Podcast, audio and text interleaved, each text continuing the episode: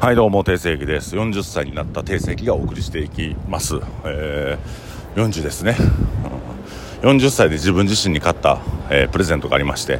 もうバタヤンがねバカラのあのグラスくれたりとか、なんかみんなプレゼントね、今日もなんかエヴァ系がご飯連れて行ってくれるみたいなんですけど、まあいろいろもらいましたが、自分自身が何を買ったかというと、ゲームボーイ型のにせんぼんゲームのソフトが入ってるあのー、なんていうのゲーム機、よんじゅうのおっさんが買うなよと僕だやっぱりね、なんか最新のゲームってほとんどしなくて、携帯ゲームも触りすらしないんですけど、やっぱ昔のね、なんかスーパーマリオとかなんかそういうのをプレイするのは好きですね。今昨日やってたんが、その中国製のねいちまんせんえんぐらいするにせんぼん以上入ってんのかな、あのあるんですけど、ゲーム機がミオっていうゲーム機なんですけど、えーとね、ストリートファイターのゼロとかストリートファイターツーとかずっとゲームやってましたね。あのー、ね寝る前もゲームして、やっぱねなんかなんやろな、あのスーファミとかの昔のゲーム好きで、うちの親がなんか知らんけどゲーム機買うときにそんな買うたあかんって言われへんかって、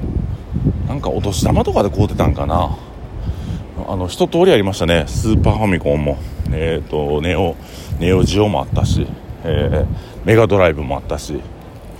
うん、だからゲームは一通りあったんで、それをもう懐かしんで、今そのいちまんせんえんのねプレイヤーでずっとゲームできるわけですから、もう僕にとってはもう天国みたいな、えー、誕生日でしたね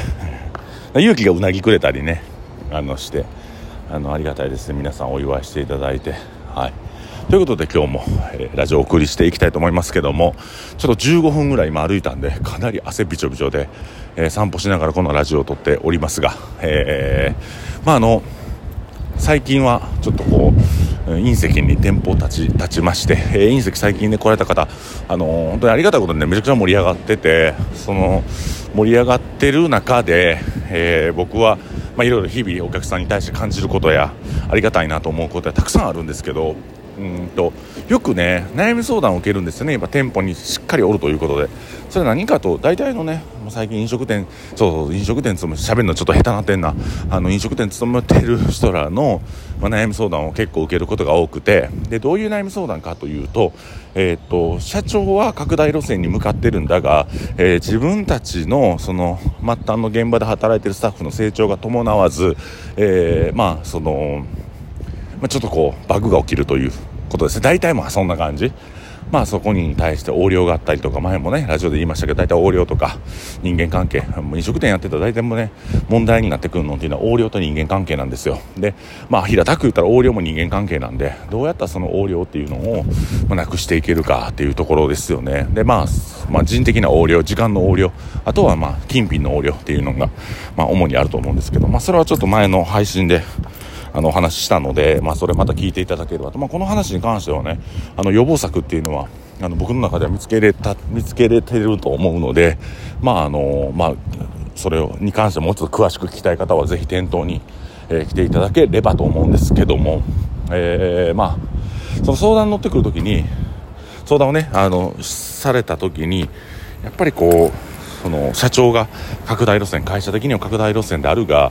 自分自身そして自分組織の成長が伴ってないということところがあると。でその中で、まあ、自分の動きっていうのは評価されなかったりとか、自分の、まあ、言ってることっていうのが言い分が通らないっていう話を聞きます。でえー、っと僕みたいに現場でもう現場にへばりついてるやつって珍しいと思うんですよ。現場にへばりつきながら各店舗の指示を出すっていう人ってなかなか珍しくて、もうどっちか言うたら管理に回る社長さんが多いですよね、飲食店ってね。で僕ももうゴリゴリ現場出て、現場出ざるを得ないから出てるんですけども、まあ、そこで自分はしっかりと成績を残していって、えー、と後輩たちに背中を見せていくっていう今やり方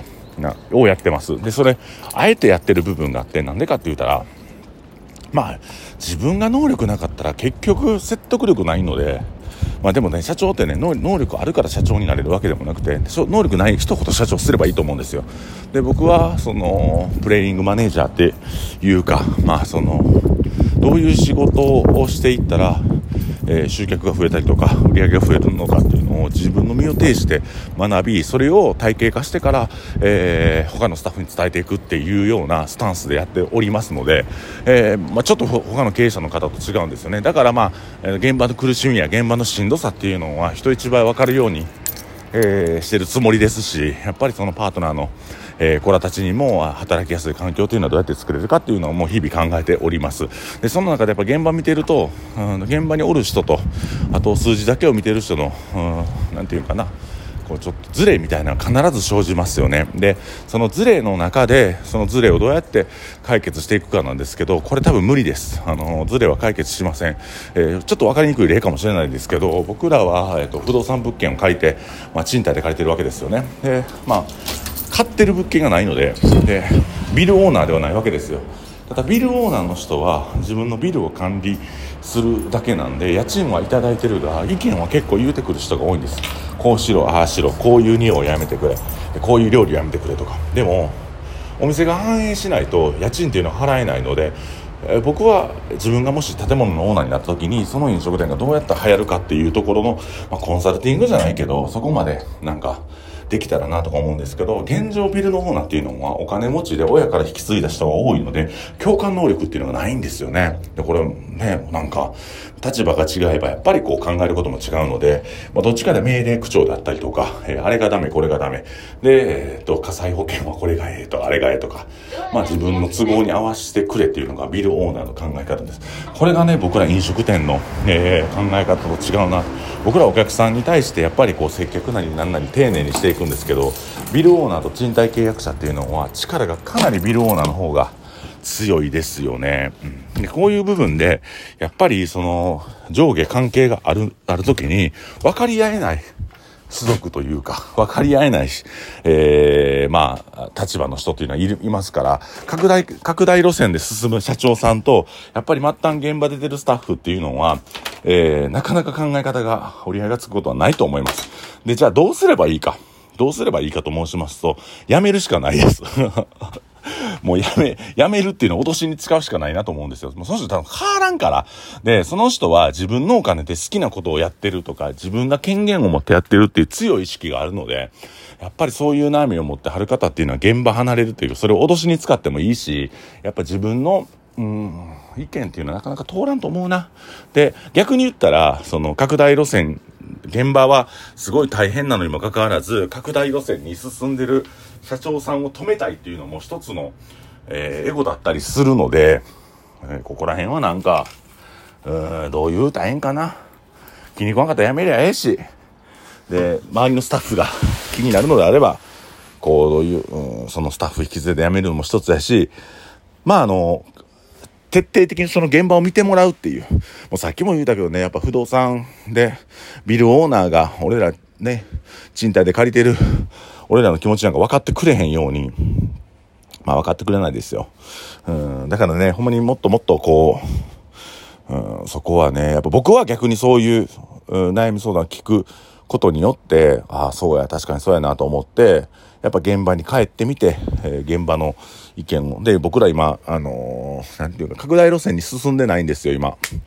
えー、ここにねんぐらいは、えー、ここ、まあ、そうやな、えー、年明けからのにねんぐらい前までは、拡大路線で、こういうふうに店作っていこうというのもミーティングでも言ってたんですけど、今ちょっと拡大路線とは逆で、もうちゃんと地盤を固めるっていうところに今なってて、まあ自分ら自身がもう一回何をできるか、各スタッフが何をできるかっていう長所、ストロングポイントをガンガン伸ばしていくっていう時期に当たりますので、なんか僕はちょっと今拡大路線からちょっと小休止をいただき、えー確実な、えー、強い店舗を作っていくっていうところに、まあ、従事しておりますが、うーんでもね、やっぱこう売り上げっていうのを伸ばしていかなあかんから、拡大路線に走りたいっていう社長さんの気持ちもわからんでもないですけども、えー、末端の店長の話を聞くのは、辞めるって脅しを使ってから、私僕辞めますよ私辞めますよという脅しを使いながら現場の声っていうのを聞き取ってもらうしかないんじゃないかなっていう、うん、そこでね、こうちょっと交渉術みたいな使って、でも社長っていうのはね、部下の言うこと聞いてから歩みを止めてくれる人ってなかなかいないので、しかも拡大路線ということは多分イケイケな人だと思うんですよね、その方々がね。そういう時ってなかなかしんどいんじゃないかなと思います。はい。ということで、定世紀おすすめは、拡大路線に走ってるけども、えー、現場がついてきてない場合は、えー、やめるということを脅しで使い、えー、一旦その拡大路線ストップ、えー、できませんので、これできへんと思うわ、でも。でもやっぱり話し合い、コミュニケーションというのは大事やから、もうそこしかないんかなとか思うんですけども、まあやっぱりこう、うん、とはいえ、やっぱ会社っていうのはその社長さんについてくる、ついていく、ところも、まああるので、まあ、自分が好きにやりたかったら自分の会社を立ち上げて自分が好きな飲食店をやるべきなんかなと思いますけども、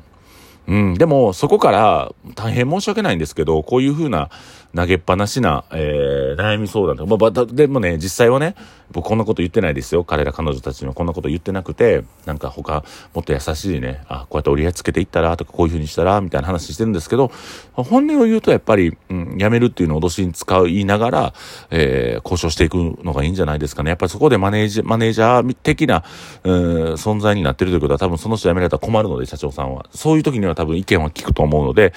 でもね、あのー、しっかり周りが危険、危険な時はこれ危険やでって言うてくれる、止めてくれるスタッフがおるっていいことやと思うんですよね。なんか僕も割と働いてて、あ、勇気がこうピリついてこれ、そうじゃないっていう時はよっぽどの時やから、あ、これはちょっとやめなあかんなっていうふうに思ったり、まあ僕自身もね、自分の会社内でこれやる、やるべきか、これやらないべきかっていうのを決めて、えー、前に進んでますが、まあ今のところは、えー、拡大路線ではなく、ちょっと、えー、まあ何年間はちょっとしっかりと組織として強くしていこうという時期なんで、そういうことをね、やっぱりその悩み相談から僕自身がね、あのー、まあ、なんていうかな、学びを得た、えー、部分でもあります。ということで、えー、今日は定世紀が、えー、お送りしたんですけども、拡大路線に走る会社と、えー、自分の中で、えー、不具合が起きた場合は、えー、やめるって脅しを使って交渉していくというのがいいんじゃないでしょうかという話でした。以上、定世紀がお送りしました。